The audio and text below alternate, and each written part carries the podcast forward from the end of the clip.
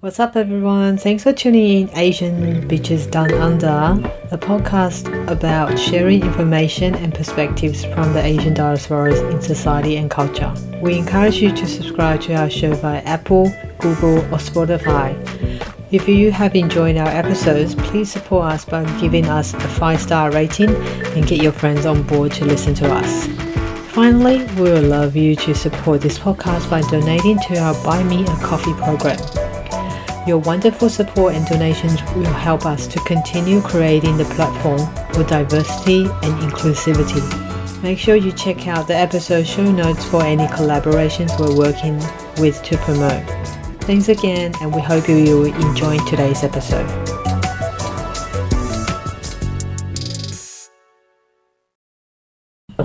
Hey all, this is Jessie. Hi, this is Helen. And we are Asian Bitches Down Under, specifically in the east coast of Australia, probably the most populated part of Australia, um, in the state of New South Wales. Um, and we have uh, entered, re-entered this part of the world into uh, flooding and torrential rain. Helen? Yeah, again. Again. Yeah. Yes. Like and um, four days had- of sunshine. And then last night, well, actually, I think it's yeah. the night before. I think Sydney went into like a total flood zone again. Not the whole yeah, Sydney, um, but a lot of so suburbs. I, yeah, yeah, and you know how you say to people, never drive during flooding. Mm-hmm. So like I drove someplace, I think to get my hair done on Monday, uh-huh. and there was a lot of rain. And I think on Stanmore Road at some point there was quite a dip in the road. Oh, shit. And uh-huh. uh, I actually remember thinking, shit, this is the moment when Helen's like, don't drive through it, don't drive through it. But everyone was driving through it. And so I drove through it. And my car is small. I have a Fiat five hundred. And so, like, I went really slowly. I went really slowly because I'm like, oh, this is really scary. Okay. So, like, that was quite kind of confronting. But, um... yeah, but, you know, with a physic- physics theory, if you go slow, you're most likely to get stuck. Really? Yeah, oh my god, I didn't know that. If you don't have the... I, I don't know. It, they, there might be scientists out there who's going to disagree oh, with okay. me, but I always feel like if you go too slow and the water is very deep, oh, going to, you're most likely going to get stuck because your wheels were just being forced oh, slower and to work to, harder. Yeah, to, oh right, okay, okay. Well, it was kind of like only a few meters, but um, few I meters. went really slowly. Yeah, no, as in not the depth, as in like the the, the length Lengthy. of the flooded part of the lane. Um, was only a few meters, but I went slowly because like I was like, um, it seemed like I might actually create a lot of sort of waves if mm-hmm. I didn't go slow. And everyone was going slowly, okay. but that was quite quite terrifying. I prob- I'd say that was probably the deepest water I've ever driven through. Mm. Um, thank God my Fiat is reliable. Won't be doing that again. So, Helen, I've actually um, reduced the number of bar classes I've been to this week because, like, I just didn't want to drive outside. And also yes. because um, I've read from headlines um, people, like uh, S E S people, saying don't go out if you don't need to because it's just That's a bit right. dangerous out there. Yeah. yeah. How's it up there in the coast for you? Um, we, I'm actually having a bit of sunlight at the moment, but we had patches of rain throughout the night and this morning as well. When I was thinking that if I should take my dogs out for a walk, and then you start just, mm. you just started pouring very, very hard. Yeah, yeah. yeah. Because I yeah. was planning to go for a walk while listening to the piece of the essay that we'll be talking about today. Talking about the one from Vanity Fair. Um, yeah, by May Jeong. Yeah, so we'll come to that a little bit later. Um, yep. Let's start with our cultural consumption this week. Yeah, so how about we start with the finally the, the series that Jessie Chou has been talking about for, for ages, and she's just like completely unable, incapable of finishing because the last episode is so slow. Okay, so obviously, guys, we're talking about Pieces of Her, the one starring um, Toni Collette. Toni Collette, and it landed a few months ago, and I started watching it. Because I, a few months ago, Jessie Chou speaking, um, sh- I got into, I don't know why I'm speaking in third person today, um, I kind of started getting into a craze fan period of like book to T V adaptations. adaptations yeah. yeah, yeah. I'm really fascinated by how they do it. I've always been fascinated by how they turn books into uh, cinema or T V. Yes. Yeah, and so Pieces of Her is a book by Sarah, Sarah Alderson, I think. No, maybe Sarah Alderson. No, Karen Slaughter. Karen Slaughter is who I'm talking about. And um, so Pieces of Her is like eight-part series, um, and it's like a, a novel about a woman who discovers her mum um, has secret history past that is like mm-hmm. kind of hidden. Like her mum's actually got a double identity. Uh, Toni Collette is the main star of it, and Helen too is is amazing because like I told her about this series, and then within two days she finished it. Whereas like Not two I, days. I, okay. Whereas yeah, me, slow, slow and impatient me, um, I had to literally sit down. Um, for six different sittings just for the last episode. Yeah. That's how slow the last episode is. It is so frustrating, the last episode. Yeah. I think the the whole series, the first seven episodes did well enough that it will keep yes, you engaged yes. to watch the final Absolutely. episode. But then the final episode was just so slow. Oh my God, I don't it, know It was what going nowhere. I don't know if it's yeah. the same in the book because I haven't read the book yet, but... The final episode was like, oh, is there anything going to happen? If there's nothing going to happen, yeah. can you just Why am I still... finish I know. it? Yeah. I know, yeah. It just kept dragging on and on and on. And it was really um, just so tedious to go through. That last episode is probably like dragged the whole series down, I have to say. And it was also that um, it made you feel like, oh, is it going to... The story didn't look... Doesn't look... Didn't look like it ended there. But you just yeah, left exactly. it hanging. And that's yeah. it. You know, you don't really see yeah. what's going to happen afterwards. And I, yeah. I was talking to my husband after watching it. I'm like, oh, is that it? And he says, yeah, it doesn't yeah. look like they're having the season two because that's probably where the story ends. Yeah, I'd like to... I'd like to know where the story ends in the book. Mm. Um, and I also wanted to know, Helen, that last scene where the um, Andy... Um, her daughter, Toni Collette's daughter, and and um, Jane, and Jane, yeah. they're standing at the beach. What beach is that? Because like yeah, Helen and I, we've laughed about this a lot. Um, so it's set in America, but a lot of it was shot in Sydney, around Helen's yeah, my, part of the yeah, world, yeah, and, and, and Sydney. Um, they managed to fob off the idea that um, downtown um, da- uh, Sydney. San Francisco is Darling Harbour. That was so funny. Oh my God, that was so funny. Seriously. Like, uh, yeah, Darling Harbour has its moment, five, fifteen minutes of fame. Maybe less than that. It and, was like two seconds yeah, short, and, and we could immediately yeah, exactly. identify that's Fine. not it was San Darling Francisco. Harbour. I know, Darling yeah, Harbour. It was amazing. It's the iconic and, site of Darling Harbour. I know. Every Sydney-sider will know that. Um, and uh, this Crab Shack. Yes. Um, is it was also a restaurant around up in the Central Coast. Yeah, at we're near where Helen. Ocean Beach. I'm yeah. pretty sure it's it, yeah. it's actually called Margarita Days, and I didn't know oh, until nice. my husband looked it up. He says um, somehow he found an article. I think it was like Mary Claire or some sort of uh-huh. Um, uh-huh. real estate website where they talk about you know certain.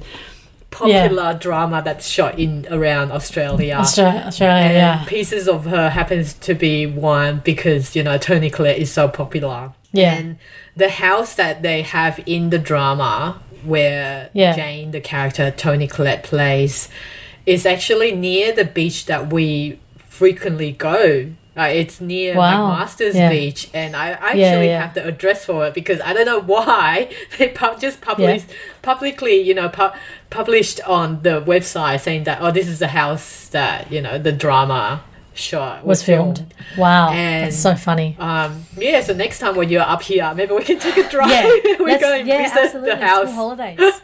School holidays are coming up. I would love to visit that house. It is pro- quite a beautiful house. Yeah, it's a beautiful house because it's back to a lake. Like not yeah. a lake. It's more like a lagoon. Like a river? Yeah, lagoon. It's a yeah, lagoon. Yeah, yeah. So yeah. you see a lot of shots in the drama where they walk along the side yeah, of water. The side of, yeah, because yeah, exactly. so-called yeah. this fictional, what, Bella... Bella... Bel, Bel, Bel, Bel, Bel Air. Bel Air, Bel yeah. Air. Bella Vista. No, not Bella Vista. Bella Vista is oh, one no. of the subway in Sydney. I think it's Bella Air, yeah. Okay, apparently yeah, yeah. it's... Is that an actual place in California? No, no, no. Apparently it's a oh. fictional place. Oh, so right, okay. It, it's a fictional place which is by the water, something mm, like that. Mm. So yeah, yeah. I guess they picked a rather...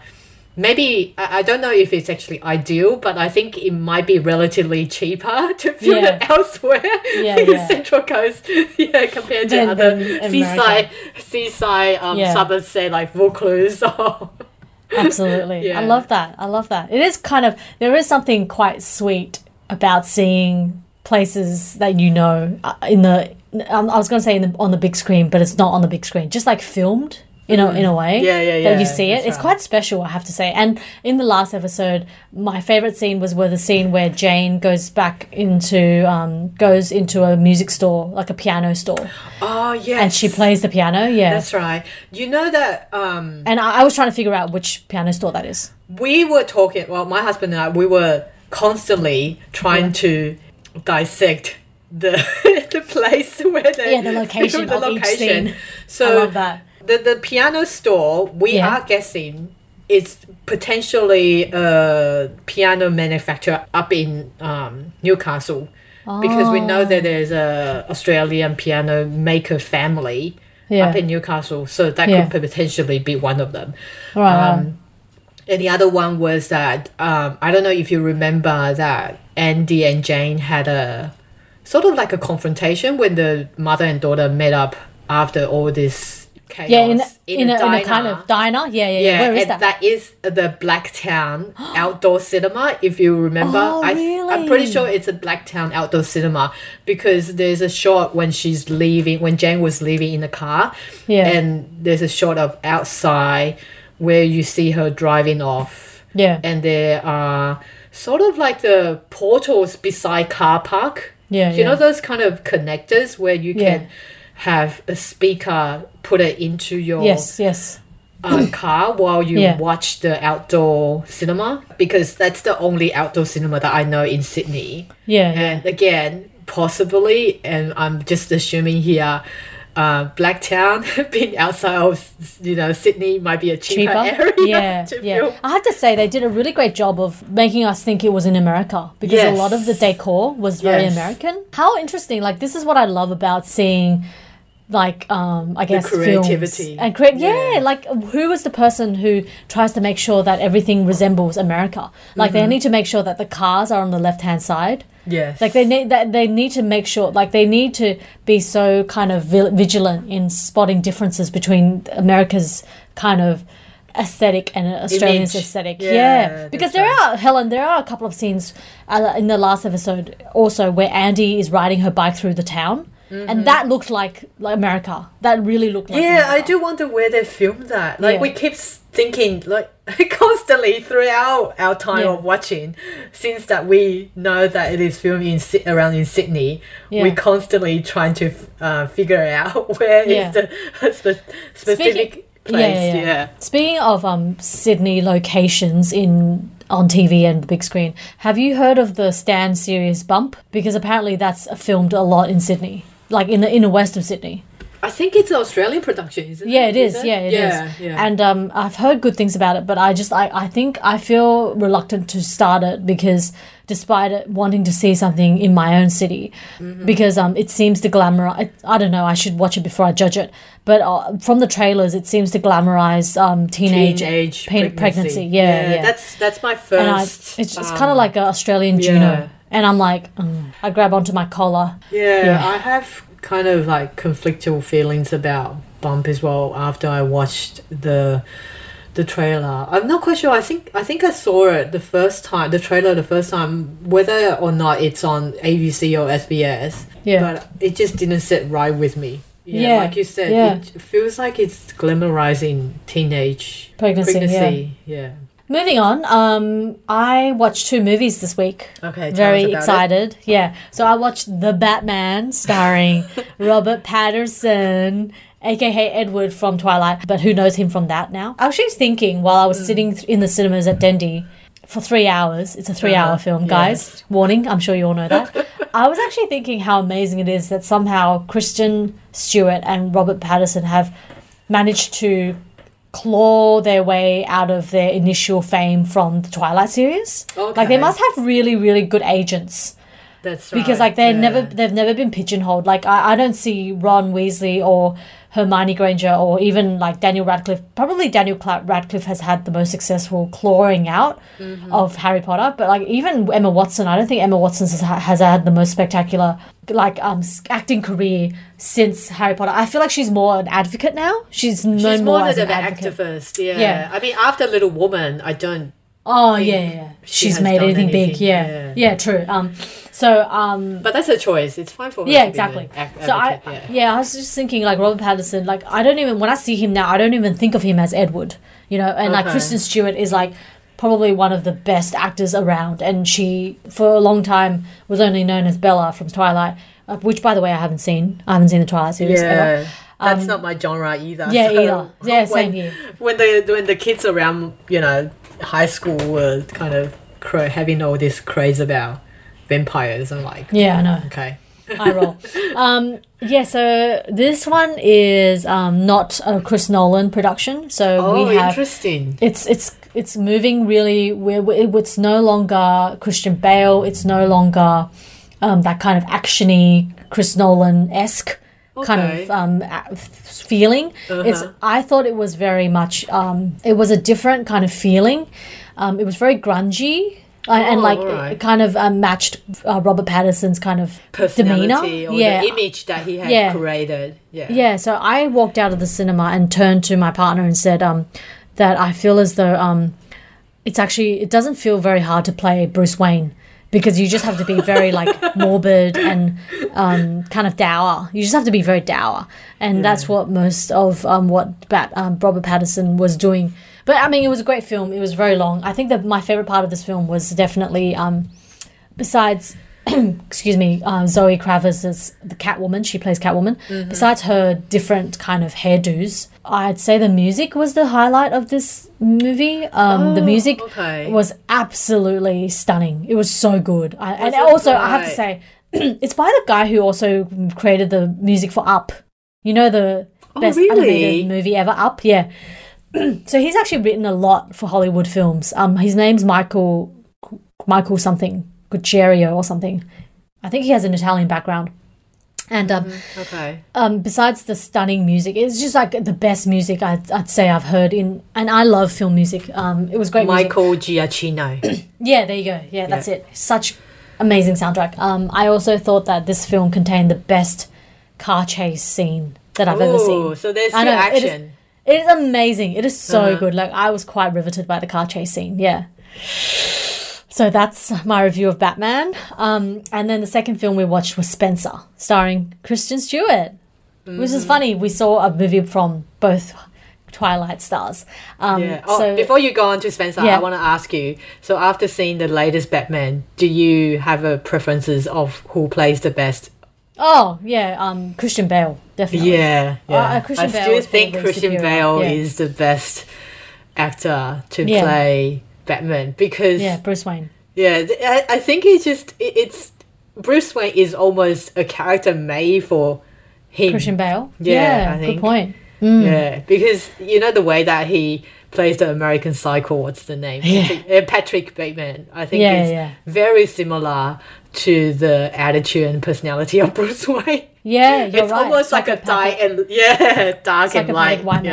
man yeah Uh, Spencer was great. Um, it was very weird. That's all I have to say about this film. It was a it's very a, strange. It's a movie about Di- Princess Diana, isn't it? Yeah, yeah, and it's kind of an imagined take on what sh- her psychology was during the Christmas oh, period of nineteen ninety-one okay. when uh-huh. she's like apparently. I read a lot about it after I watched the movie. Actually, during uh, during the movie, I was googling.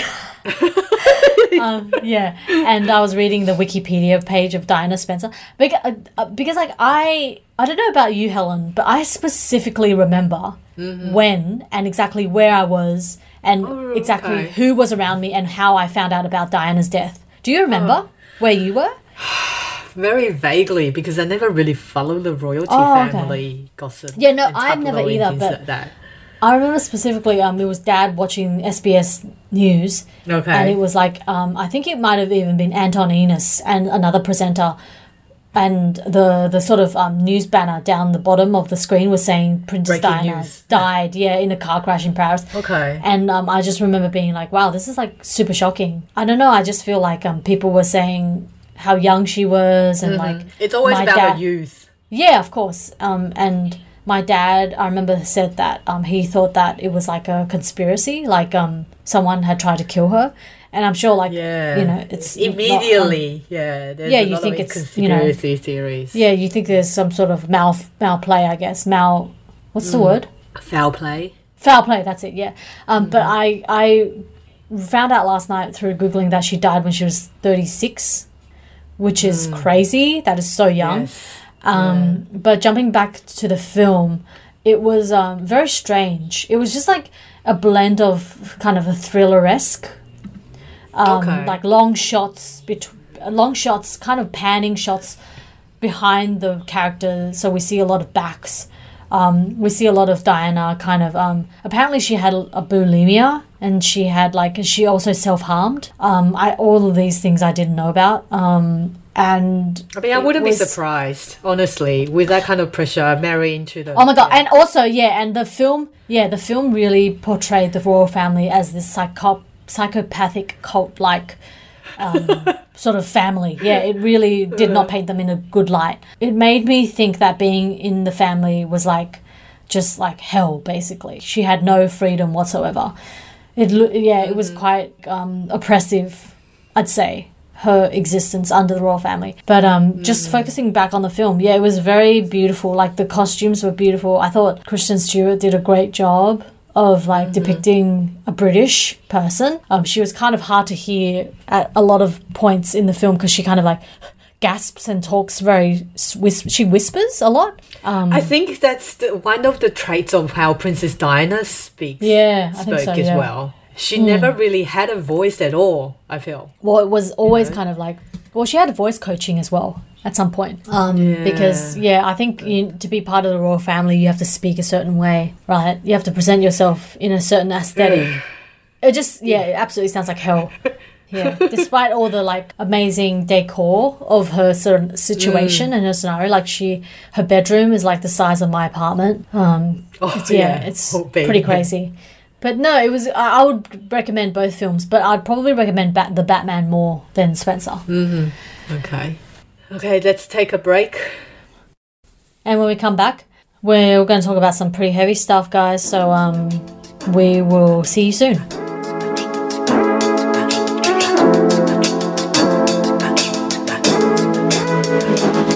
Okay, so we're back.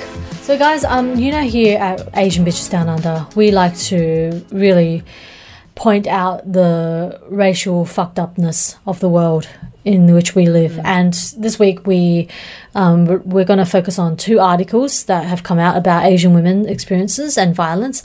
But before we do, we wanted to highlight um, an incidence of racism from um, an Australian uh, show called The television. Project. Yeah, it's a television show. It's on Network ten and it's on prime time. So it's at seven p.m. every night, if you don't, for those who don't know.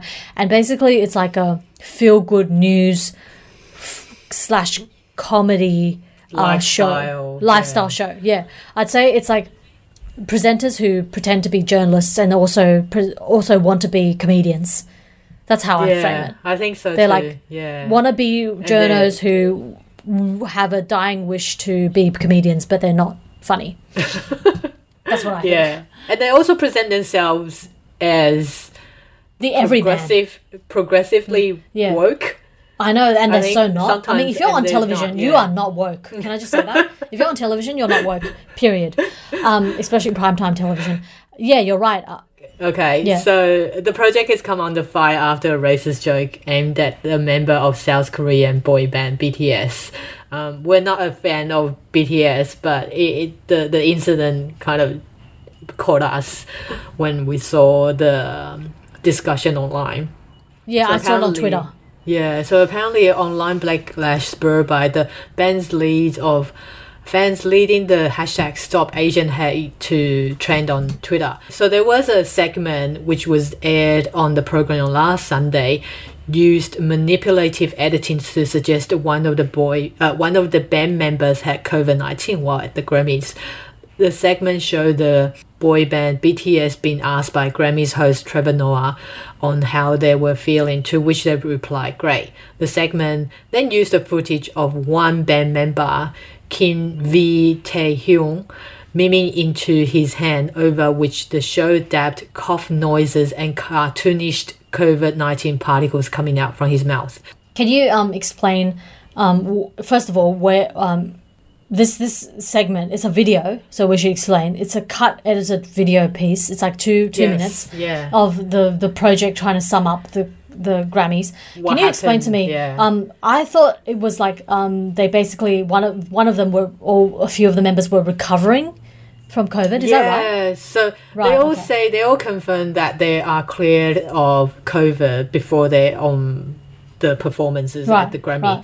but yeah. we never really know the truth, but nevertheless you you don't have the right to manipulatively editing a clip, you know, and make it so like I don't know if you watched the couple of seconds of it, but it's I did it's I did like I watched the, the whole the, thing okay the yeah.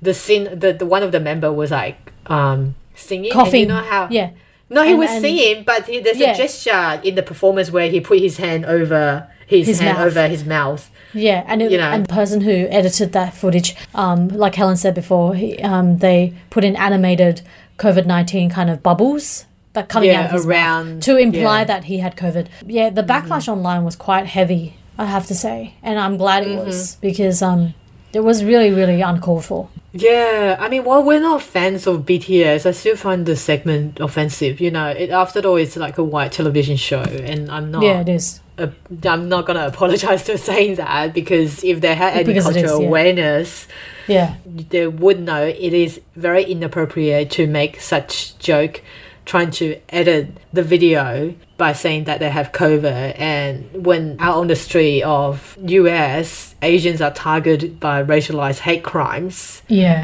And yeah, the television very, production yeah. can create the so-called joke, which is really a microaggression, racist act. Yeah, it was very violent. Yeah. And Asians are getting violent. both. Yeah. And it was like very... It kind of, for me, it immediately made me think the person who did that, who created that video, was clearly not Asian or clearly not a person of colour or just clearly anyone who had any awareness of the cultural sensitivities in which the lives of real experiences of Asian people are going through today.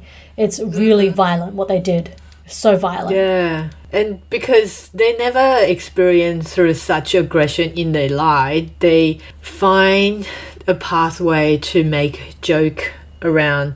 Even though I know B T S, they're po- very popular, they're not going to get hurt from that, but because yeah. of the image that you're showing on uh, primetime television, yeah, and that kind of microaggression is going to continue and perpetuate throughout whoever audience that are Who are watching, watching that. And I'm yeah, saying, ninety percent white people. Yeah, will be predominantly white again. Also, I'd say like most of the people who are watching The Project don't know B T S. Mm. I'd say like most people who watch B T S are like white, middle class or not middle class, um, but like have absolutely zero knowledge of anything outside of Australia.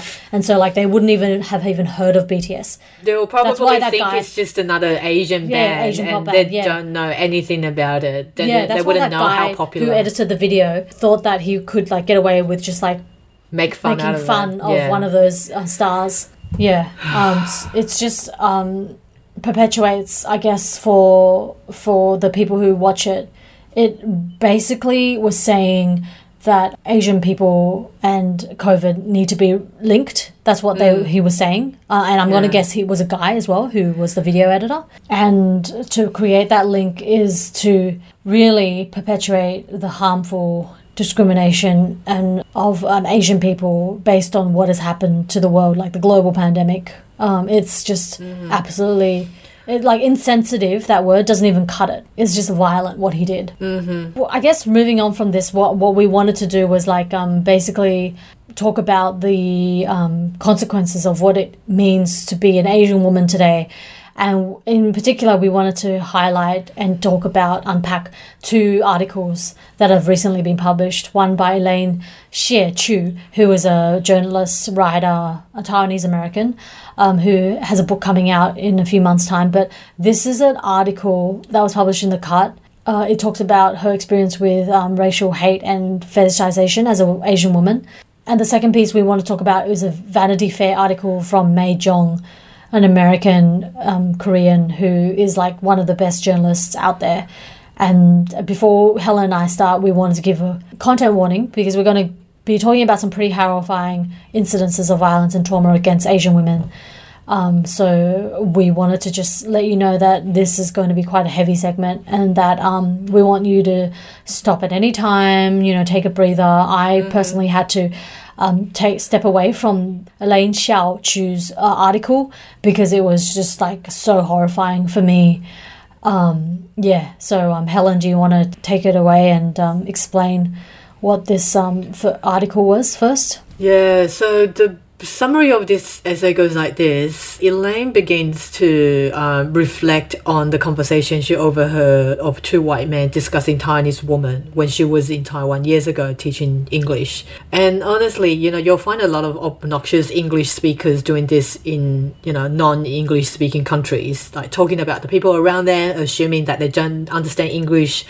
So the conversation is around how to take Chinese women home to have sex and how there is a certain type of code that they can follow, you know, essentially treating Chinese women like sex robots. And I'm assuming very dehumanized languages were used against the Chinese woman. And in a, in an attempt to explore and finding out, you know, the social dynamics around white male, Asian female, she went into like Reddit, which I don't encourage anyone to do. No, don't don't do that. Reddit to look for discussions and people's opinions about, you know, the relationship, the dynamics between white male and Asian female. And of course, what she saw was definitely not nice, you know, more dehumanized languages about Asian women. And also then she expanded into how those languages of discussion online can eventually turn into realities of violence against Asian women. You know, the Absolutely. range of violence against Asian women that she wrote on her article that... I don't want to repeat it again, but, you know, for anyone who's interested, like, we have a link on our Instagram and also on our show notes. But it's just horrific to see that, um, again, it's it's about, I think it's about hierarchy as well, because we say that all women are equal. We're definitely not equal because there is a differences between white female and, you know, females of color that we've been treated yeah, and Asian women and Asian women Asian like, women and also black be, women as well yeah, yeah and I have to say, Helen, this article, even though I've read countless articles from Asian women about, you know, the, A D, the yellow fever, so to speak, um mm-hmm. this one really um was so it, it casts a new light for me in my understanding of this subject matter, which so vehemently affects me because I am an Asian woman. But you know that line where she says we're almost like a different species? And I realized mm. that that hit me really hard because, like, when it comes to Asian women and sex, there seems to be a different category of porn directed yes. and, like, sexual fetishization directed to us, like Asian women mm-hmm. specific, like, like East Asian women, you know? Yeah. And um, I wanted to say that there was... that really unpacked a lot of, for me, in my own experiences. I liked the line where she says she's both attracted to white men and disgusted by her attraction. Yeah. I think for a long time um, before meeting my partner, I was really actively trying to not date. Like, I, I really tried to interrogate my desires for white people. It's not just mm-hmm. white men. Like, I tried to date white women. Um, they like I actually asked just one white woman out, and she only wanted to be friends. And then I was so rejected that I just never tried dating women again. Pathetic, I know. Um, but um, uh, I really liked how she the line. Also, another line I liked when she, was she said, "I was constantly made to doubt my own reality." Now that is something that I feel like I've often had to. I felt because. I don't really have a lot of Asian women around me besides you and probably like a handful, one or two like Asian female friends. There isn't a lot of, there is, I don't have a large community of Asian women I can express these kind of discomforting feelings I have around mm-hmm. my, I guess, my personhood, like my womanhood, and also the fact that I'm Asian. It's like such a, it's like a very specific intersectionality, you know? And yes. like, I'm talking specifically when it comes to sex.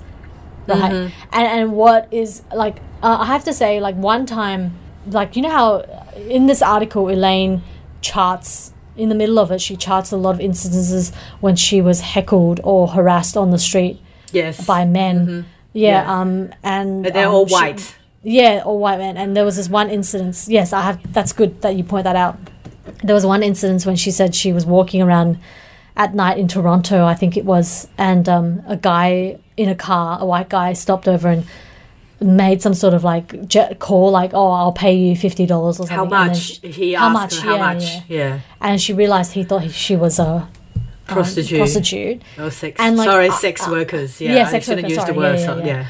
Um, and uh, I, I don't know if I've told you this, Helen, but um, a few years ago I went to a very expensive restaurant, a very like uh, elite white kind of institution, a restaurant in Sydney, and I was mm. meeting my then partner there, and he was running a little late, and so I went into mm. the restaurant by myself, and um, the, at the foyer part of the restaurant, it was quite crowded. There was about uh-huh. one or two people, couples, like um groups waiting ahead of me, and there was these two guys in suits. They were obviously finance dudes, probably like in their forties.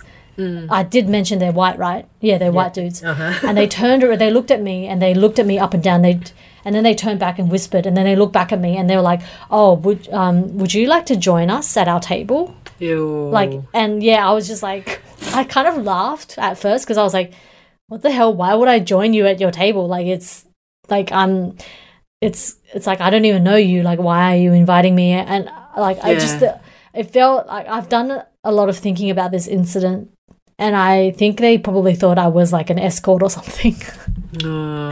Like, for them to think I was there just like fishing for oh you know, yeah people to try and, like, I don't know, like a Western equivalent of a geisha, you know, like um mm-hmm. I don't know if they call it an escort these days, but like a like a The hired yeah, something, hired girlfriends or something, you know? Yeah, companionship or something yeah, for the it. night. Yeah, yeah, exactly. Yeah, yeah, yeah, there is certain cultures around, which we'll talk about it when we get to the Vanity Fair piece. I think it briefly talked about that companionship in the nightlife in Asia. Yes, yes, yes. Some yes, sort exactly. of like that in the Asian yeah, society. Pouring drinks. Yeah, men. But what I thought was quite interesting, what really caught my attention on this piece, um, I'm just going to quickly read out a quote from this piece, kind of highlighted the complexity of the dynamics of white male, Asian female for me, because what she said here, eight years later, the incident on the train still troubled me. I was living mm. in New York and writing a novel about a Chinese American woman with a complicated relationship to a white man. She is both attracted to them and disgusted by her attraction. In this early version of the novel, my protagonist is married to a white man. Together, they have two children. In an attempt to understand how their children might feel about their relationship, I stumbled up upon the subreddit Hapas. I don't know what I expected to find, but certainly not what I did. An online community mostly composed of men with an Asian mother and the white father, abbreviated as W M A F. According to the subreddit, W M A F couples doomed their children to mental health issues because they were product of a white worshipping Asian mother and the father with an Asian fetish. Believing such pairing were inherently flawed, members exclusively share posts that upheld this ideology. It scares me. It yeah, scares me so much. That was very triggering for me, and I don't even yeah. have, like, children. Kids, yeah. But and, I but have you do. a kid your, your, that your is described that, yeah, yeah, in that children, category. Yeah, in that category. How does that make you feel? It, it's really scary, and it's, like, I hope that my kid doesn't go into and join the subreddit in this kind of discussion, but also um I but it's the reality as well, what she's saying, that kids in the in you know the products of white male, Asian female. I'm not saying that it is not true, but I know there are a lot of couples there that the Asian female is certainly white worshipping and the the white male is fetishizing with Asian females, and that creates such a power imbalance yeah in the relationship of those two people as well, and it would pass it down to their kids. Can I say that what the Reddit group, obviously we don't agree with it, you know, like obviously mm. like I believe that there there is and can be, and there currently is um like healthy relationships between Asian women and white men, mm-hmm. um and that the the mental illness of their children that the Reddit subreddit group speak about is absolutely wrong. Um, it's like like there can be healthy relationships between these two groups of people. And I don't, I think it was quite harmful for them to say that all children of like um, Asian mothers and white fathers will suffer from some sort of mental health issues. That is so fucked up. Yeah. That is so fucked up. Yeah, it's very fucked up, but I can't deny that it is the it is a fact as well, because the discussions that I've seen in certain biracial yeah. uh, children's forums, yeah, yeah, yeah. they would say, they would talk about how disrespectful that their white father father is. Their, yeah, yeah. You've said this. Their to me. Filipino mothers, or yeah.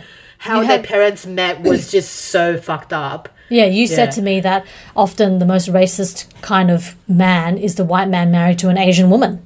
Mm-hmm. Yeah, because they already know it's inherently imbalance of power and the disparity of the respect that they get. It's very, very different. And it's just...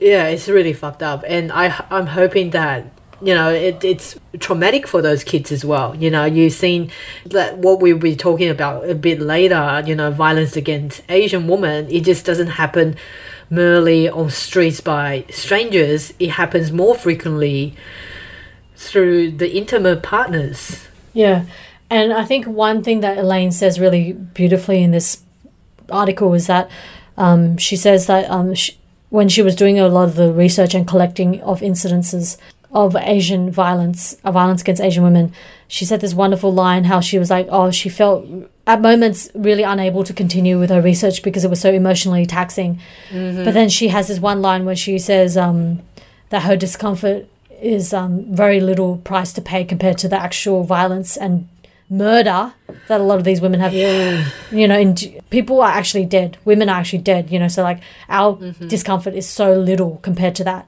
I feel kind of um the older I get, the more aware I am of my own identity, right? And it's sharp. I feel more sharpened.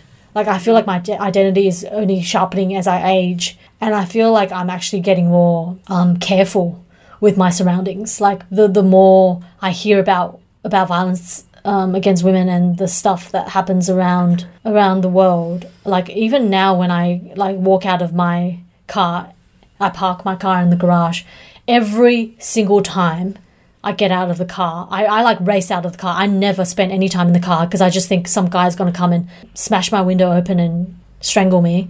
So every time, the moment I park my car, I fucking race out and I fucking like run to the door of the exit of the garage, because the garage is like the, the prime place where a guy can fucking rape me or kill me or stab me. And like I, I'm not joking, every time I'm there by myself, um, I think of the feeling of what it would feel like for a man to, to for a man to come and approach me with a knife, and like how that knife would feel against my chest. I'm not kidding. Like I God. think about that every single time. It's not a joke. To, and like, you and need like to talk I, to your therapist about it. Oh really? Really? Yeah. I I just think it's like I'm I'm so I think about that in order to keep myself safe, and I feel like it's something I can't um not think about, because it's just like it's always on my mind. Because we're living in the body of a woman. Yeah, and I, w- I don't want to die painfully. Yeah. And our like existence is already yeah mind crippling. I keep yeah, and I and I know this is awful, and I know this is really heavy, but I keep thinking about um the woman who was stabbed um who, what like forty-two times in New York, like a few like two months ago, and some homeless guy followed her back to her apartment in Chinatown, right? Oh yeah, uh huh. Um yeah, like yeah. it's actually, and and he did that because she, well they say it's an Asian hate crime, but um I need to think this way because I have no other way of feeling safe. I need, like, I, I don't feel like I will ever feel safe when there are stories like the ones we hear about every day yeah, happening, you know? Right. That's very true, yeah. Oh, it's all been very heavy, and we'll take another break for now to just take a breather. Step away, yeah. Then we'll come back to talk about the next piece that we want to unpack, which is the Vanity Fair one by May Jeong. May Jeong, yeah.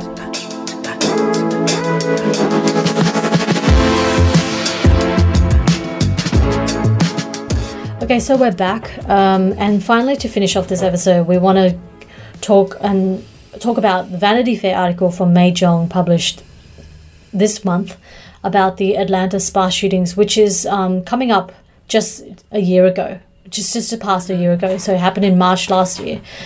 um, where the suspect, the twenty-one-year-old white man, um, he travelled to a series of spa um, and a beauty um, spa massage clinics in Atlanta and shot and killed um, eight people, uh, eight Asian women. And this piece was, I listened to it on Audm, my favourite yeah. app in the world, um, which reads uh, articles from big publications. Mm. And um, it really, can I just say to listeners, it really makes a difference when you have stories told to you. Like, yes. it feels different when yeah. you have a professional actor, like, tell you. The, like, it really just humanises the story. It was a long, very long article. It's, like, just coming up to an hour-long article. Mm-hmm. And what she does, May, is um, she kind of, she really delves deep into the lives of each of the victims. Like, really deep. She's really done her yeah. research. This is an, an exquisite piece. I, of I honestly, journalism. I like how she chose the word for the title. What was the, the title? So the title is How the Atlanta Spa Shootings, the Victims, the Survivors, Tells a Story of America. It's not just about the shootings, but it's overall reflecting how America, it is such a fucked up place. Yeah. Through the lens of um, mass shooting, which almost, I feel bad saying this, but sometimes I do feel numb seeing um, mm. headlines about mass shooting in U S because it mm. just happens so frequently to the point that I don't know if people get used to it because it's so scary that they don't consider human lives worth anymore. It just happens so frequently that there's no changes that has been made in the last yeah. twenty years or so. I mean, you know, one mass shooting happened in Australia, which is, I think, was almost twenty-five years ago. Yeah. Oh, sorry, nineteen ninety-six, yeah, Port Arthur. In Port, uh, Port Arthur, Tasmania. And, you know, there's a massive change in gun control in Australia. But whereas in U S, like, how many lives do you need to die until that they have a, I don't know, it's horrifying. Change in the gun control? But it's horrifying. I think, for me, the reason why I want to highlight this piece and the reason why I bring it to attention here on this podcast is because I'm not going to deny the fact that um, this was um, an Asian writer. Mm-hmm. So that, first of all, for me, matters a lot. And I'll tell you why it matters. She centered these victims in a way, and she humanized their story mm-hmm. and their humanity in a way that I just haven't seen done by anyone else. And it, and she admits this in the article. She was able to do this, and she was able to get into the lives of the family of those affected because she was Asian as well. Like she mm-hmm. said, a lot of the victims' family felt like she was one of them, and so they opened up to her. That's right. She looked like yeah. them. She was another Asian face, you know? And I was like, this is why we fucking need more, like, Asian and writers. Black and brown. Yeah, yeah. writers. Just yeah. Ugh, I'm just so sick of white journalism. Um, and but this, this, this, I'd say, like I was telling Helen before, this is probably the saddest piece of journalism I've ever read. It really made me quite depressed for a few days after reading it. Like, it yeah. really just so... It made me feel like, oh, I'm, I'm not going to go into details because I just don't want this to be a therapy session. But it was... it the, the tremendous thing about this article is it really centres each of the individual lives of those um, people who were shot by this horrible... Uh, no, there's no word to describe the perpetrator um, person. And I was left feeling very affected by this story. I'm so glad that this piece exists because it does humanize those women so well in a way, and it, it's so holistic in the way she treats their lives and, you know, how they came to America, mm-hmm. the divorces yes. they went through, the children they went through. Yes. Um, it was so good. Like, it yes. made me feel like, oh, I matter because I'm Asian and my story won't be forgotten if something happens to me. You know, I, I there are other Asian women out there who will humanize me. Yeah, absolutely agree what you just said. And on that part, I think because she's Asian, the writer is Asian, and, you know, the families and the friends are w- were willing to open up to her to talk about the victims. And it was just sad to me that, like you said, the word, using the word forgotten, because what we fear the most as a human when we come into the end of our life is that being forgotten, and especially yeah. in Asian culture, why mm. we do the worshipping for ancestors, because yeah, the ancestors yeah. they, they worry that they cease to exist in the or minds of the exactly. yeah to matter in the lives of the livings. Yeah. And also um I listened to this piece while I self-consciously tell myself that I need to do something while I listen to this piece. So I was going to prepare to walk the dogs you know, just trying to kind of distract my mind, that I don't just sit there and listen and have my emotional, have my emotion brewed up to the point that I couldn't take it anymore. So I was grabbing the bathroom while I listened mm. to this piece. Mm. But it still made me really, really sad, um, especially on the with the story about Fan Daoyou, the yeah. lady who, who whose name was changed to Coco, and where she was, where her story was told about that um, she came from a very poor family and she worked in the toy factory and then in Shanghai and then eventually in U S, but she yeah. had to send money back to China yeah. to support like ten people. Yeah. Like just by one woman. Yeah. Yeah. And I, I don't know if I'm going to choke up for talking about this, but then all this woman had in common was that they came from very a poverty-stricken background, and there has been very... they all went through hardships of whether or not they went through divorce or yeah. they couldn't further their education. I think yeah. there was one there was one victim that's actually quite smart, but because of circumstances that she has to no actually for so I actually know what what really happened to to have those immigrants or asylum seekers or people of color that gone to the that has moved to white countries, even so if their education is high enough for them to get a better job, they have to yeah. start from the very basic labor-intensive sort of work because yeah. of the systemic racism that yeah. in the government that doesn't allow people of color with high education to pursue the careers they want. Yeah. Um, th- this is kind of like off the trajectory that we're talking about today, but um, I remember once that when I was having like a lunch at a community gathering, and one of the Japanese women said that, oh, I've got these qualifications back in Japan, and she spoke very, very well English. There's nothing wrong with her um, English, and her qualification is well enough for her to, say, teach primary school in Australia. Mm. But because the qualifications are not approved in Australian go- for Australian government, she needs to start from the very beginning mm. to do a four-year tertiary education again. She's already almost like in her forties, so mm. it's just going to be a time waste for her to relearn a lot of things just because something that she done back in her home country is not approved, say, in Australia or U S. Yeah. And another lady at the lunch, you know, very directly pointed out that's just racist. It's yeah, a course. racist system that Australian government creates. Or well, otherwise, why are we seeing, you know, I don't want to say this, but it is the Same. reality.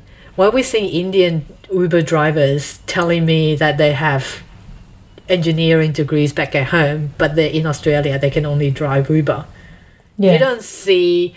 Uh, a white Uber driver in Pakistan saying that I've got a, you know, engineering degrees from a white university, but I'm here driving Uber. Yeah. So there, there is the power imbalance there. Um, coming back to the Vanity Fair piece, I enjoyed uh, May Jeong actually. It, it's a bit confusing sometimes in in the this such a long piece because she inserted a bit her of her story. own story in it, but she doesn't go into the details of saying what actually happened yeah. with her dad. Yeah. Yeah. This quote that I'm about to read out, I thought it was so brilliantly written. Um, mm. She said that I felt I was locked in an ideological battle, my advocating for excavation, my father choosing... it's a long word, obs- obfuscation. But now, watching my father's pixelated crying on my iPhone, I was filled with doubt.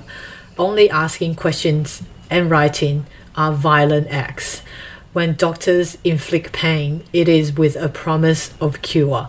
I wasn't sure what I was offering in exchange for dredging the past for its harms. So she was referring to that there's this piece of furniture that she mm. remember from her childhood, but now it does, it no longer exists. So she went to kind of ask her dad about it, but her dad yeah. refuses to open up Yeah, and apparently he cried. Yeah, he cried. So it must be such a emotional texting moment for her, because you think about it, it's a piece of furniture. Yeah. From your childhood. Yeah. And then you went back and asked your parent about it, and your parents' response yeah. was crying, and you're like, yeah. oh my God, how... Yeah, no. What trauma is what there? What trauma is it? Yeah, that's right, yeah. I, I thought when I heard that, because um, for listeners who don't, haven't listened to this, and you should listen to that article, you should listen to it on audio, Audm. I honestly, every time I pick up Audm, mention Audm, I'm like, I should be the advocate for that. um, it's basically written in parts, and I think all up there's five parts. There's like, or maybe six or seven. There's like oh, more than parts. That, there's like chapters. Yeah, like, chapters, like, exactly. She would... And, talk about yeah. the victims, she would Each talk the about victims, the survivors yeah. and how much it impacted their yeah. life. And she actually talk, she also talks about the actual incident. Yes. Um. Yeah, but one of the chapters she goes, like the hell one Helen's mentioning, she goes into detail about her own feelings about writing about her background as an Asian American, and like um and then that line you beautifully quoted, like um writing is the only act of violence. I felt like when I heard that, I have to say, I still remember exactly where I was. I was like walking on the street. I, I won't obviously won't mention which street, but um, I still exactly remember where I was, because it really hit me. It hit mm-hmm. me so hard, like, it, and it's true. Um, and I think there will always be mysteries in our parents' past that we won't ever really truly get to un- not e- not just even understand, but to even know about. Mm-hmm. Because at the end of the day, we have to remember that our parents are humans, just like us. And that, um, I mean, I'm thinking about, like, whether if my if I ever had, like, a daughter, for instance, if and if she asked me, did you ever suffer heartbreak when you were younger? I don't think I would be, I, I don't know how willing I would be to open up about the absolute sheer horrifying weight of what I went through in my romantic history, because I don't think I want to burden her. Mm. I don't want to burden her with um, so much pain. And perhaps that's why May Jeong's father doesn't want to open up. It's not just he doesn't want to open up past trauma, but I don't Millions know, maybe... of Asian parents out there who's... Yeah. You don't want to family. burden those ones you love, right? Like, no one owes you a story, even if it's your child or yeah. your parent. Nobody owes you your story. You don't owe anyone um, anything. That, that I think for me, um, unmining trauma is just where therapists come in real well. That's why we need therapists. Yeah, I think you really need a third party to go through, because it becomes a really, really bad traumatic cycle that it passes down to the kids. And then you see, you know, on forums on Facebook where we have, a couple of weeks ago when we have Asami came in and talking about generational traumas, yeah, yeah. a lot of things that it is very, very difficult to unpack with the people who are closest to you. Because on one side you don't want to burden them, and on the other side that you, you want them to be better in the next generation, but you don't know how. This is where therapists come in. Exactly. I think um, for now I just think I'd leave it there, because um, I've done enough mining today. And I don't want to make this uh, too excessively heavy. And we've reached our hour mark. Mm. So um, Helen, any final words? I think it's... Going back to the, the Vanity Fair piece, I highly encourage everyone to read it. You know, you don't have to be an Asian to read it. You don't have to be a woman to read it, to understand.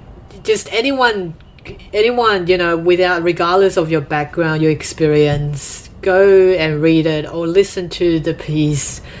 It humanizes, you know, the victim's life, the things that are pretty much missed in the mainstream news. And I think I'm actually hoping that this kind of article could be translated into, say, Chinese or Korean, so the communities who doesn't who are not familiar with English can read it as well. Because again, a stigma around Asian communities for women who work in sex industry are often forgotten or being yeah. stereotyped into not the type of woman that should be cared about. And yeah. it's really sad that we don't have enough stories about them, I think. Yeah, exactly. Yeah, so, exactly. Um, oftentimes, I think when I talk about...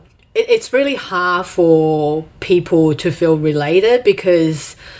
again, you know, speaking from our own very, very privileged position, we never had to go through the hardship of most of the victims that had went through. Yeah. So it is very important to shine a spotlight on their life, again, not to be forgotten. Yeah. Yeah, absolutely. Well put. Okay, so that's the end of our episode. Remember to subscribe to our podcast on Spotify, Google and Apple. Remember to give us a five-star rating, and we welcome listeners to send us your feedbacks and any topics you would like us to explore. See our updates on our socials and make sure that you share it with your friends to help us to extend the visibility of Asian Bitches Down Under and continue the intersectionality in the podcast industry. And we'll chat to you next week, guys. Bye!